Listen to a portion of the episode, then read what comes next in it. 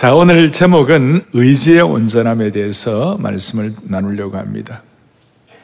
저희가 지금 온전한 제자가 되기 위하여 주님의 온전함을 닮아가기 위하여 첫 번째 사고의 온전함, 생각의 온전함, 우리의 가치관의 문제, 우리 우리의 이두 번째는 이 감정의 온전함, 이 상처받은 감정들이 어떻게 치유되어야 할 것인가. 오늘 세 번째 이제 무슨 온전함이라고요? 의지의 온전함, 의지의 온전함, 의지의 온전함. 대부분 의지를 얘기하면 여러분 의지를 얘기하면 우리의 의지의 연약함 때문에 조금 위축이 됩니다. 우리 가운데 작심삼일의 경험이 없는 사람이 어디 있겠습니까? 다 그런 경험을 하죠. 그래서 우리는 자주 의지를 타다는 것입니다. 자녀가 게임 중독에 빠져가지고 공부를 안 할 때, 그리고 가족이 술과 담배를 못 끊어도 의지를 타다는, 것입니다. 이런 의미에서 의지는 정말 억울한 것입니다. 여러분 가운데 다이어트 실패 안 해본 분들이 얼마나 있겠습니까? 죄송하지만 많은 분들 거의 대부분이 다이어트에 실패한 분들이 많이 있어요. 오죽하면 이 다이어트란 말의 순수한 한국말이 뭐냐? 다이어트의 순수한 한국말이 내일부터. 내일부터, 내일부터. 웃는 분들은 다 수상한 분들이에요. Eat today, diet tomorrow. 이렇게 해서. 그리고 매년 1월부터 시작하는 1년 동안 성경 한번 다 읽겠다. 성경 통독하겠다. 이렇게 했는데 대부분은요, 창세기에서 끝납니다. 그리고 창세기만 그래서 10번 읽었다는 분도 많이 계시고 또 어떤 분들은 마태복음만 20번 읽었다는 그래가지고 마태복음하고 창세기 부분만 손때가 묻어 있는 것이에요. 다 이렇게 다, 다 의지에 우리 약함이 있습니다.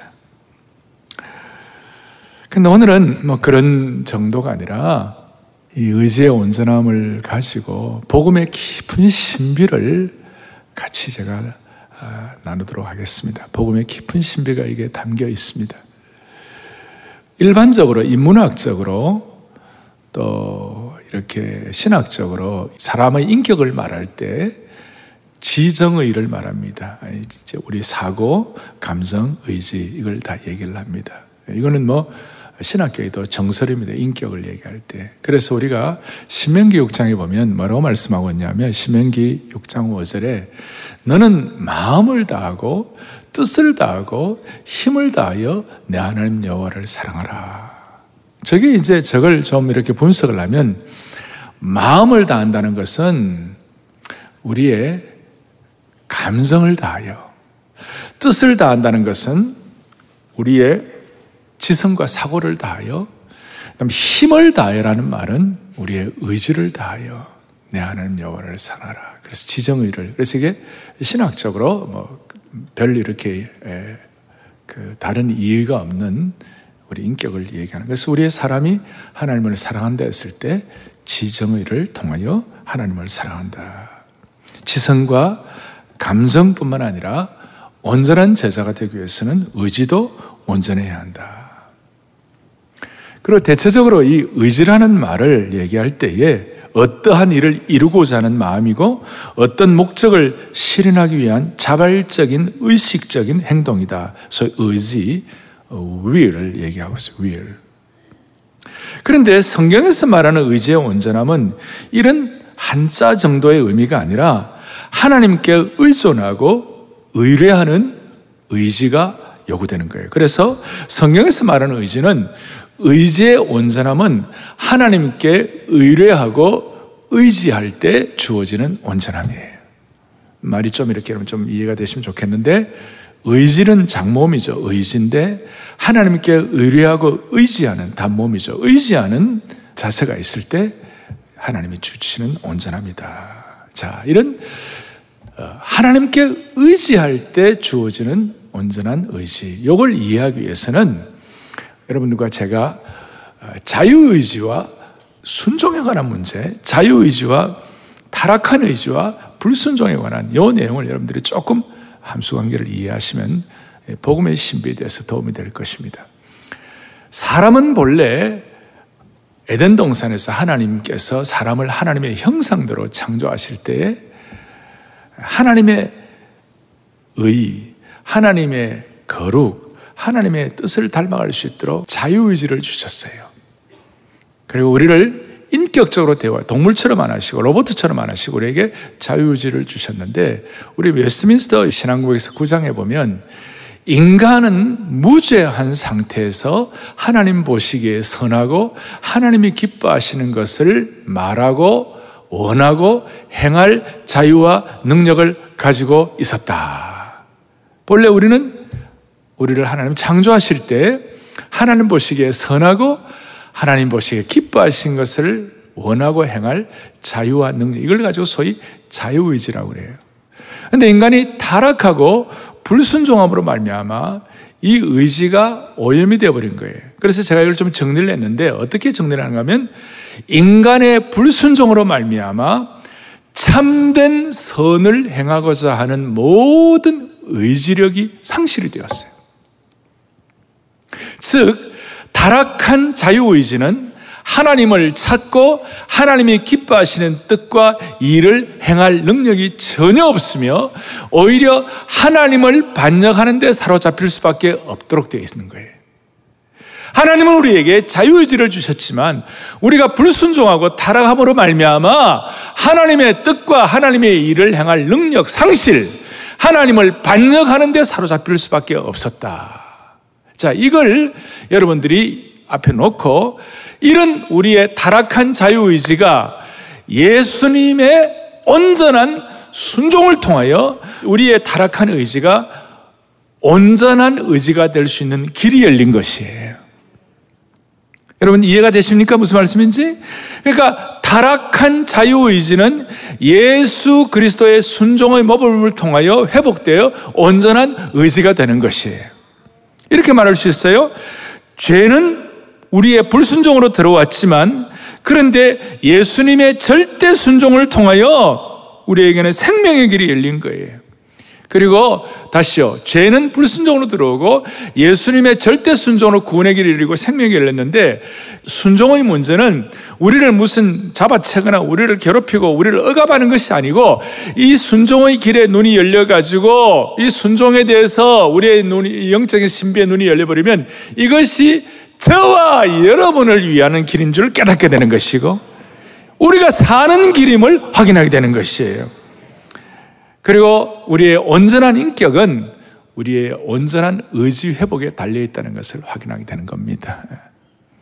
그러니까 불순종을 통하여 타락한 의지가 예수님의 절대 순종의 모범을 통하여 우리의 의지의 온전한 의지의 회복의 길이 열려 있는 거예요.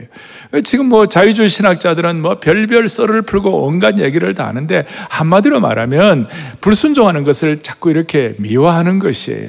그래서 불순종은 불순종을 낳고 참순종은 참신앙을 낳는 것인데 참순종을 통하여 우리의 의지가 주님을 신뢰하고 주님처럼 될 수 있도록 주님의 절대 순종의 모범을 통하여 우리의 의지가 더 온전해지는 줄로 믿습니다. 주님은 어떻게 절대 순종을 하셨나요? 주님의 절대 순종은 자기를 부인하심을 통하여 절대 순종하셨어요. 그래서 주님께서 누가복음 22장에 주여 내 뜻대로 하지 마옵시고 아버지의 뜻대로 되기를 원하나이다. 내 원대로 마시고 아버지의 원대로 되기를 원합니다. 이게 주님의 절대 순종의 모범이에요. 또 하나는 누가 보면 뒤에 보니까 뭐라고 나와 있습니까? 23장에 내 영혼을 아버지 손에 뭐 하나이다? 의탁하나이다. 완전히 의탁하나이다. 따라서 오늘 이제 중요한 거 하나를 하는데 그것이 뭐냐? 우리가 주님의 절대 순종으로 말미암아 인간의 타락한 의지가 온전한 의지가 되는 길이 열렸다면 그러면 우리 입장에서는 어떻게 해야 되는가? 우리 입장에서는 주님의 순종이 내 순종이 될 수 있도록 자기를 부인하고 주님을 향한 전적 위탁이 되는 것이에요. 그이 생명의 길, 나를 살리는 길은 뭐냐면 주님을 순종하는 길이고 이것은 바로 하나님, 주님께 전적 위탁하는 길이에요. 전적 위탁이라는 용어는 우리가 잘 익숙하지가 않지만 이게 우리 제자훈련의 용어인데요. 자, 오늘 자, 그런 생각을 해요. 지금 우리가 이런 어, 말씀을 이렇게 나누면서 온전함 시리즈를 하면서 어떤 분은 그랬대 안에 따라오면서 설교가 왜 이래 기나?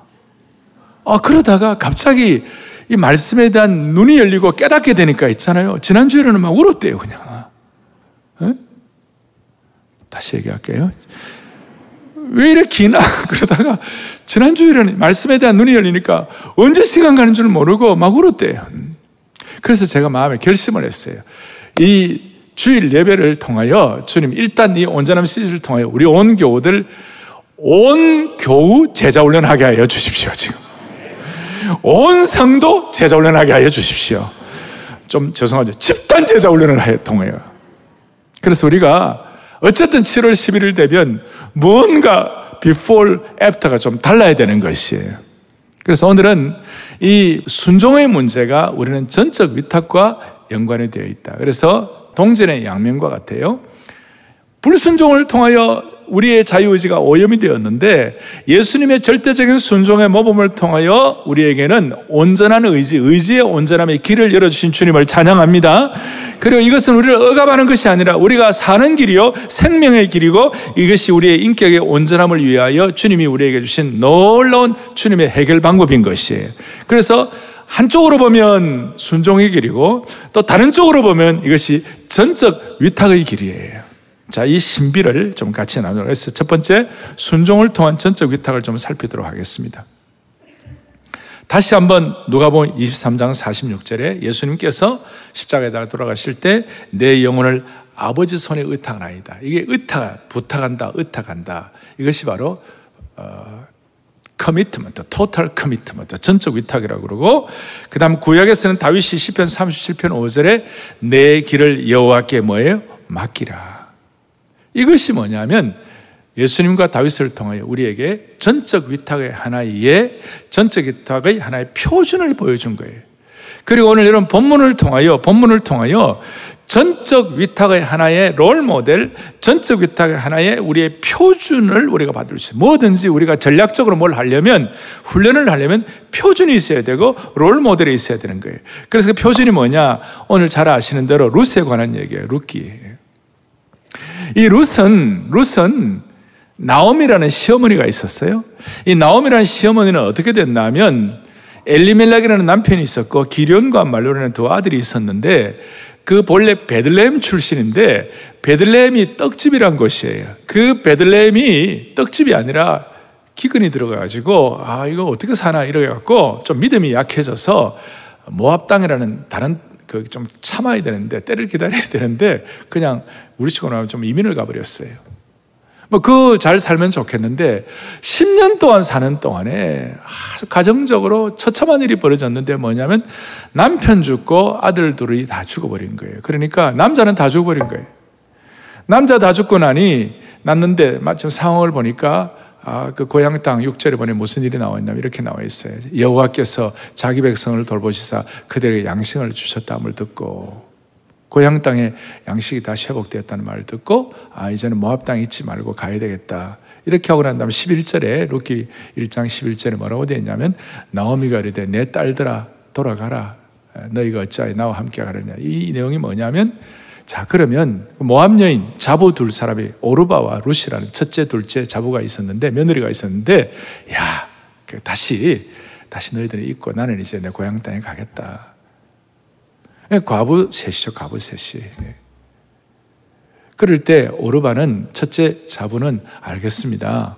알겠습니다. 그리고 이제 아, 모압 땅에 남게 되는데 15절에 오늘 여러분들이 봉독했는데 15절에 내 동서는 그의 백성과 그의 신들에게 돌아가나니 너도 너의 동서를 따라 돌아가라 그래 얘기하니까 오늘 15절 그 배경을 가지고 오늘 16절에 너무나 놀라운 얘기를 하는 거예요. 루시라는 이 모함 여인이 어떤 내용을 얘기하는가? 16절에, 16절, 17절에 루시 이르되 내게 어머니를 떠나며 어머니를 따르지 말고 돌아가라. 강권하지 마옵소서. 어머니께서 가시는 곳에 나도 가고 어머니께서 머무시는 곳 나도 머물겠습니다. 어머님의 백성이 나의 백성이 되고 어머님의 하나님이 나의 하나님이 되시리니 17절에 보니까 어머니께서 죽으시는 곳에 나도 죽어 거기 묻힐 것이라. 만일 내가 죽는 일 위해 어머니를 떠나면 여호와께서 내게 벌을 내리시고 더 내리시기를 원하나이다. 아니, 그 모압 족속은요, 로스의 근친 상가 때문에 생긴 아주 그 참 엉터리 족속이에요. 그 족속의 여인인데 우리 하나님에 대해서 눈이 열려가지고 이런 고백을 하는 거예요. 뭔가 가슴이 뭉클하고 뭐 좀 찡한 데가 있는 것이에요. 그래서 저희 교회는 제자 훈련이나 사역을 할 때 이 1장 16절, 17절을 내 신앙 고백으로 한번 딱 넣어가지고 고백을 할 때가 있죠. 몇 년 전에 다 했는데 여러분 한번 다 같이 여기 땡땡땡 이름 000이 누구냐면 저와 여러분의 이름이에요. 아시겠어요? 여기다가 이제 여러분들 김순종이 되시고 강순종이 되시고 박순종이 되셔갖고 딱 누구 누구 저 이름 넣어가지고 자기 이름 넣어가지고 우리 크게 한번 또박또박 한번 하겠습니다. 시작. 오정현이 이르되 내게 예수님을 떠나며 예수님을 따르지 말고 돌아가라 강권하지 어머니 대신에 예수님이에요. 예수님께서 가시는 곳에 나도 가고 예수님께서 머무시는 곳에서 나도 뭘 어머니 대신에 예수님이에요. 예수님의 백성이 나의 백성이 되고 예수님의 하나님이 나의 하나님이 되시리니 예수님께서 죽으시는 곳에서 나도 죽어 거기에 묻힐 것이라 만일 내가 죽는 일을 외에 예수님을 떠나면 여호와께서 내게 벌을 내리시고 아멘 참 아멘 하기가 좀 죄송할 정도로 대단한 고백이 다시요 뭔가 가슴이 좀 뭉클하고 좀 찌릿한 느낌이 오는 것입니다 예. 이게 바로 이 순종에 관한 것, 또 순종의 다른 면, 전적 위탁의 표준이에요. 우리 제자훈련으로 말하면 전략적 표준이에요. 롤 모델이에요. 오늘 언젠가 우리도 제대로 돼가지고 이런 고백을 우리의 삶으로 주님 앞에 할 수 있도록 은혜 주시기를 소망합니다. 그리고 놀라운 것은 우리의 이런 전적 위탁과 순종과 의지의 온전함을 통해서 이런 고백을 서로 주로 주고받으면요. 우리 공동체에 상호 축복이 일어나는 것이에요. 희한하게 되는 고백을 주고받으면 여러분 성도들 간에 주고받을 때 공동체가 축복을 받습니다. 이런 고백을 하게 되면 가정의 축복을 받습니다. 부자 간에 모자 간에 부부 간에 축복이 일어나고 심지어 교회의 민족의 축복이 일어나 무엇보다도 우리의 타락한 의지가 회복이 되는 것입니다. 우리가 하나님 앞에서 아, 야 이게 되겠나 이런 전적 위탁 이런 참 이런 선포 고백이 내게 가능하겠나 그러지 말고 믿음으로 고백해 보십시다. 예, 믿음으로. 예. 자 이런 소위 전적 위탁에 대한 전략적 표준을 우리가 제대로 감당하기 위하여 우리가 구체적으로 실천해야 할 것인데 그것이 뭐냐면 이것을 실천해야 돼요. 전적 위탁을 통한 온전함을 반드시 이루기 위해서 우리는 우선순위라는 전투적 과정을 거쳐야 돼요. 제가 지금 우리 다 전성도 제자 훈련 한다고 그랬어요. 영어가 좀 익숙하지 않지만 훈련은 여러분 전 영적 전쟁을 위해 하기 때문에 영적 전쟁을 위해서 필요한 용어가 있어요. 그것이 전투적 용어인데 우선순위라는 전투적 과정을 거쳐야 돼요. 내 의지가 아니라 우선순위의 전투적 과정을 거친다는 것은 어떤 뜻인가 하면 마태복음 10장 37절 38절에 같이 보겠습니다. 아버지나 어머니를 나보다 더 사랑하는 자는 내게 합당하지 아니하고 아들이나 딸을 나보다 더 사랑하는 자도 내게 합당하지 아니하며 또 자기 십자가를 지고 나를 따르지 않는 자도 합당하지 아니하다. 이게 뭐냐면 이것이 뭐냐면 아버지나 어머니보다도 주님을 더 의탁하라. 주님께 더 주님에 대한 사랑이 더 우선순위다. 자식이 너무 귀하지만 자식보다도 주님을 향한 사랑이 더 우선순위다. 아마 부모에 대한 사랑보다 주님에 대한 사랑이 우선순위다 그랬을 때 그건 어느 정도 인식을 하지만 내 배로 낳은 자식을 향한 사랑보다도 주님을 향한 사랑이 더 우선순위다. 어머니들 그 쉽지 않을 거예요. 그런데 이게 우선순위에 관한 문제이기 때문에 심지어 어느 정도까지 표현하고 있냐면 그 다음 이렇게 표현하고 있어요. 누가복음 14장에 보니까 자기 부모와 처자와 형제와 자매와 더욱이 자기 목숨까지 미워하지 아니하면 능히 내 제자가 되지 못한다. 어떻게 보면 엄청 부담이에요. 여기에 미워한다는 말은 그냥 글자 그대로 막 I hate 내가 지금 밉다 그런 뜻이라보다는 우선순위에 관한 문제예요. 그러니까 진짜 밉다 그런 뜻이 아니라 우선순위의 관계에 있어서 먼저 하나님께 전적 위탁하라 하는 그런 뜻인 줄로 믿습니다. 자, 저는 오늘 이런 말씀 드리는 것이 참 쉬운 것이 아니에요, 제가. 오늘 이 예배 드리는 분들 가운데서 이 현장 예배에 참석하신 분들 가운데 방송으로 들어오는 모든 분들 가운데서 특별히 교회 처음 오신 분들이 계시다면 또 코로나 때문에 환경적으로 어렵고 여러 가지 경제적으로 어려운 분들 코에서 단내가 날 정도로 힘든 분들이 있을 거예요.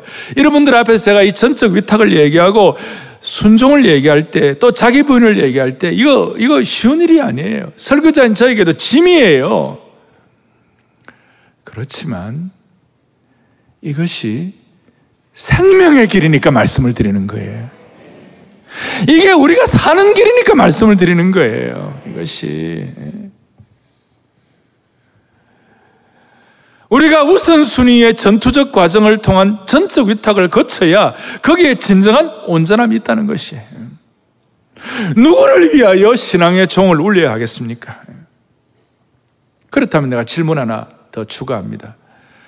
그러면 왜 주님은 우리에게 전적 위탁을 통한 우선순위를 두고 우선순위의 전투적 과정을 거치라고 하신 이유가 뭘까요? 주님은 왜 심지어 우리에게 가족들을 미워하라. 그리고 주님보다 더 사랑하는 것이 없게 하라. 왜 그랬을까요? 이것 때문에 주님이 무슨 유익이 있다고? 이걸 때문에 무슨 주님이 억하 심정을 가지고 무슨 주님이 우리를 독점하고 싶어가지고 우리를 괴롭히려고 그러는 거예요? 우리를 무슨 로버트처럼 만들려고 그러는 거예요? 그게 아니에요. 키가 이거예요. 우리가 이런 우선순위에 대한 전투적 과정을 통하여 진짜 주님을 향한 사랑이 우선순위가 되면 그때부터 우리의 사랑과 우리의 믿음이 진짜가 된다는 것이에요. 그때부터 우리의 사랑이 참된 사랑이 되고 찐 사랑이 되는 것이에요. 안 그러면 그게 가짜가 된다는, 그거 얼마 오래 못 간다는 것이에요. 사랑하는 성도 여러분, 세상은 의지를 얘기할 때 자기 결정권을 얘기합니다. 세상은 자기 결정권을 강화라고 합니다, 또.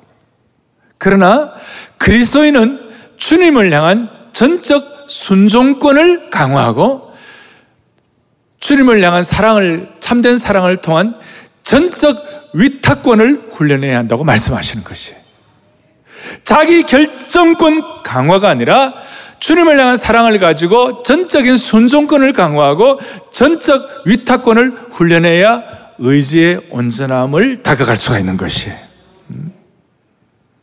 그래서 우리는 전적 위탁에 대한 찬양을 할 때에 가슴이 울리는 거예요. 모든 시선을, 모든 순종을 주님께 드리고 살아계신 하나님을 느낄 때 내 삶은 주의 역사가 되고 하나님이 일하기 시작하네. 할렐루야. 그 찐하게 되는 거예요. 예. 우리가 의지의 온전함에 대한 눈을 열고 전적 위탁과 순종에 대한 방향을 바로 잡으면 자기 깨어짐과 전적 위탁의 올바른 전략적 표준을 우리 앞에 놓게 되고 또 우선순위를 가지고 참된 사랑을 경험하면 참된 사랑을 통한 참된 위로가 있고 참된 모든 위로와 사랑을 통해 가정이 회복되는 줄로 믿습니다. 그래서 깊이 들어가면 진정한 은혜는 위로 정도가 아니라 위탁이에요. 진정한 은혜는 위로가 아니라 위탁이에요. 진정한 사랑도 위로 정도가 아니라 전적 위탁인 줄로 믿습니다. 여러분 생각해 보세요. 아침에 아내가 남편보다 먼저 일어나가지고 먼저 주님을 사랑하는 무릎을 꿇고 침상에서 기도하고 책상으로 나와가지고 큐티 하면서 하나님 앞에 깊이 말씀 속에서 반응하는 걸 볼 때에 남편이 무슨 생각이 들겠어요? 야, 우리 아내가 저렇게 주님을 참으로 사랑하면 우리 아내가 나도 진짜 사랑해 주겠구나. 하. 이 아내가 앞으로 어려워도 적어도 나를 버리지는 않겠구나. 남자는 날이 갈수록 힘이 더 빠지고 아내는 점점 힘이 세져 가는데 그럼에도 불구하고 이런 주님을 더 사랑하는 참된 사랑의 은혜가 아내에게 있는 한 내가 은퇴하고 삼식이가 되어도 버리지를 않겠구나. 그리고 간식까지 주겠구나. 여러분, 이해요. 저는 주님을 향한 우리 교회, 우리 자매들, 아내들이 주님을 향한 진짜 사랑을 하고 그랬을 때 남편과 자녀들을 향한 사랑이 저는 진짜가 된다고 생각하는 것이에요. 우리 한국 교회는 여성들이 좀 영적으로 더 좀 예민하고 더 빨리 주님에 대한 눈이 열리고 이런 일이 많잖아요. 집집마다. 그래서 안에 치맛자락 붙잡고 교회원분들 많이 계시잖아요. 그런 분들이 볼 때는 야 이건 너무하다 이런 생각이 들지 모르지만 너무한 게 아니고 아내가 진짜 주님을 사랑하게 되면 여러분 남편 여러분 인생 고생 끝 네. 고생 끝이에요. 세상은 보통 자기 결정권을 가지고 의지력을 키우라고 그럽니다. 그런데 진짜 우리의 문제는 의지가 없어서 생긴 것이 아니고 진짜 문제는 하나님을 향한 전적인 의지, 전적인 위탁이 없어서 문제가 생기는 것이에요. 그래서 늘 이 하나님을 향한 우선순위의 문제는 사랑과 의지는 같이 가는 거예요. 신명기 보면 신명기 3장 20절에 내 하나님 여호와를 사랑하고 그의 말씀을 청종하며 또 그를 의지하라. 그를 의지하라. 사랑과 의지는. 같이 가는 것이에요. 자, 그러면 이제 또 생각할 거 있습니다. 이렇게 하나님을 전적으로 의탁하고 하나님을 향한 순도 높은 참된 사랑을 순종을 통하여 확인하면 하나님이 가만히 계실까요? 잘 못 알아들으셨어요? 하나님 가만히 계시겠냐고. 여러분이 하나님이라면 이렇게 전적으로 부모를 의탁하는 자녀를 볼 때 어떤 생각이 들겠느냐고요. 아마도 내가 갖고 있는 모든 것들을 다 퍼부어주고 싶을 거예요. 심지어 없던 복도 만들어서 다 주고 싶을 거예요. 서너 살밖에 안 되는 아이가 철이 좀 들어가지고 어버이, 어버이날 종이꽃을 만들어갖고 부모에게 달아주고 10살 정도밖에 안 되는 자녀들이 철이 들어갖고 어버이날 아침에 일찍 일어나고 부모를 위하여 아침을 다 준비해주고 그런 부모가 이것들이 그동안 안 하다가 오래간만에 하네. 이래 생각하는 부모가 어디 있겠어요? 야 고맙다. 그리고 부모가 갖고 있는 것들을 다 주고 싶을 거예요. 여러분, 하나님을 향한 이런 순도 높은 전적 위탁을 하면요. 하나님이 갖고 계시는 모든 것들을 부어주고 싶을 거예요. 우리가 감정의 온전함할 때 우리의 생각이 주님께 올라가기 위해 우리의 생각과 감정이 정말 주님이 원하시는 수준이 되기 위해 우리가 뭐 한다고 그랬죠? 찬양을 통해 공간 이동한다고 해요. 소위 업로드를 하는 거예요. 업로드. 근데 주님이 우리가 이런 전적 위탁을 통하여 주님을 향한 손 높은 사랑과 의지를 하게 되면 주님이 갖고 계시는 모든 귀한 것들을 우리에게 다운로드 시켜 주시는 것이에요.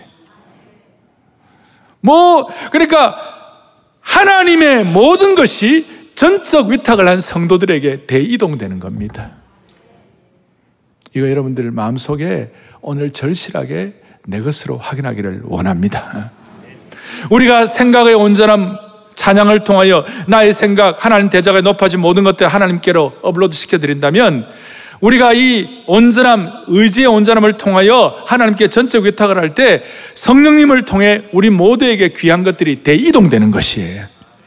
그래서 성령님의 특징은 성령님의 임파월먼트. 하나님, 우리 하나님의 전적으로 하나님의 능력이 위로부터 임하는 순간을 소위 예수님께서 세례를 받으실 때 위로부터 능력이 입히어졌다. 이것이 뭐냐면 임파월먼트라고 그래요. 성, 우리 성령님, 하나님이 성령님 하시는 것은 임파워를 인파워에다가 ER 더 붙여가지고 능력을 덧입혀 주시는 분. 전적 위탁의 하나님의 백성들에게 하나님께서 능력의 대이동을 시켜주시는 거예요. 하나님의 모든 것을 오늘 우리에게 대이동시켜 주시는 은혜를 찬양합니다. 그럴 때 우리 앞에는 여러분과 제가 상상도 못하던 새로운 차원, 새로운 창조력, 새로운 신선함, 새로운 삶의 역사가 우리 앞에 생각도 못한 일들이 펼쳐지게 되는 것이에요. 이것이 신앙의 신비예요. 복음의 신비예요.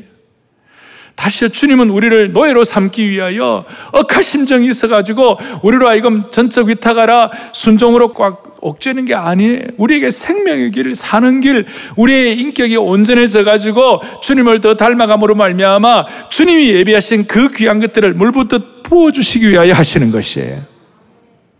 자, 처음 제가 말씀드린 인간은 다 작심삼일이라고 그랬어요. 우리의 의지로 하면 작심삼일이에요. 그렇지만 이 하나님의 부유한 것이 우리에게 대이동될 때에 항상 기뻐하고 쉬지 말고 기도하고 범사에 감사하게 되는 겁니다. 우리 능력으로 인간의 실체로 어떻게 항상 기뻐하고 어떻게 쉬지 말고 기도하고 어떻게 범사에 감사할 수 있습니까? 능력이 대이동되니까 그것이 가능한 것이에요. 오늘 이 자리 오늘 방송을 듣는 모든 분들은 전적 위탁을 통한 하나님의 부유하심이 대이동되셔가지고 우리 모든 삶의 영역에 새로운 시대, 새로운 역사, 새로운 신선함과 창조의 능력이 여러분들에게 펼쳐지기를 소망합니다. 하나님의 모든 부여가 우리에게 부어질 수 있는 것이. 여러분, 이것이 바로 온 성도 제자 훈련이에요. 온 성도 제자 그래서 장세기 좀 읽다가 안 돼가지고 그리고 조금 더 의지가 강해져가지고 출애굽까지 갔다가 또 안 되는 걸 하나님 계시록까지 가도록 만들어 주실 것이에요. 음. 그래서 이게 우리의 기독교 윤리 문제도 해결해 주는 거예요. 우리가 주님 앞에 내 의지, 강력한 의지를 가지고 윤리적 실천을 잘 해가지고 우리가 하나님께 영광 돌린 게 아니에요. 여러분 만약 그렇게 된다면 그것만 끝난다면요 인간은 교만할 수밖에 없어요. 인간의 능력과 의지를 가지고 윤리적 실천을 더 잘한다 안 하는 것보다는 훨씬 낫지만 복음의 신비와 순종과 전적 의탁이 없는 자기 의지를 가지고 윤리적 실천하면 인간은 교만할 수밖에 없어요.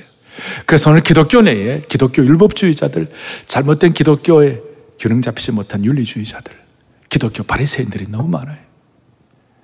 하나님이 보실 때 좀 더 낫고 못한 거는 큰 차이가 없어요.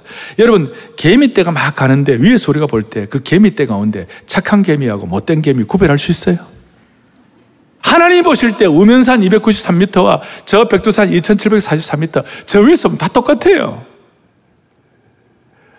우리의 약점은 우리가 좀 잘하면 우리는 교만할 수밖에 없고 또 우리 의지가 좀 약해져 가지고 좀 못하면 우리는 좌절할 수밖에 없어요.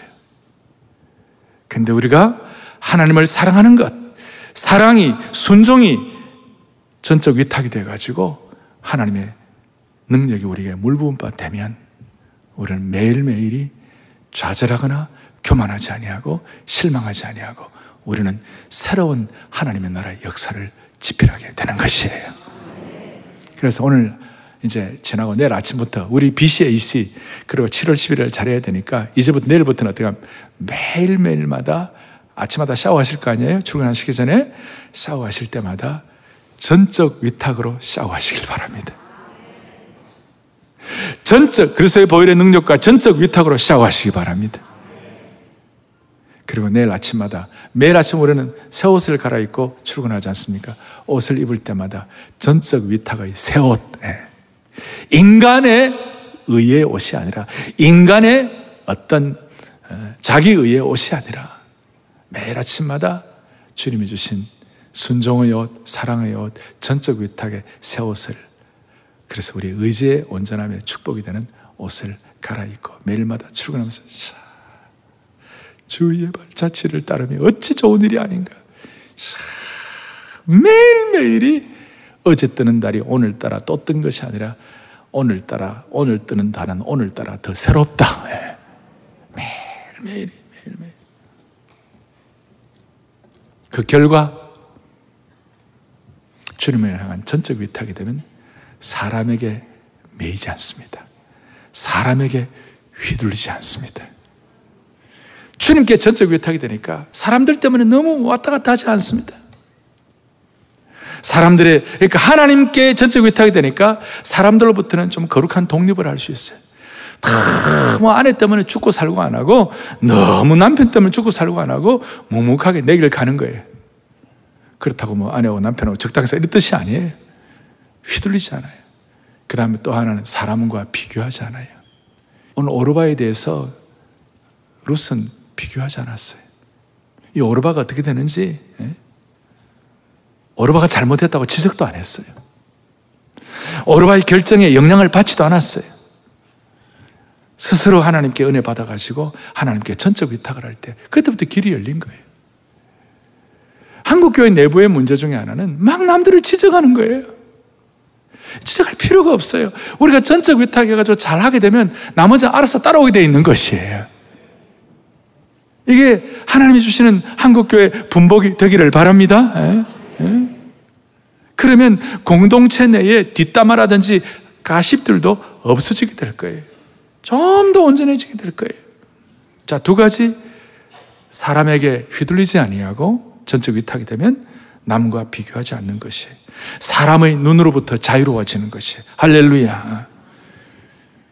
그리고 이럴 때 우리 하나님이 주시는 하나님의 사람으로서의 아주 품격과 품위를 지킬 수가 있는 것이 말씀 정리하겠습니다.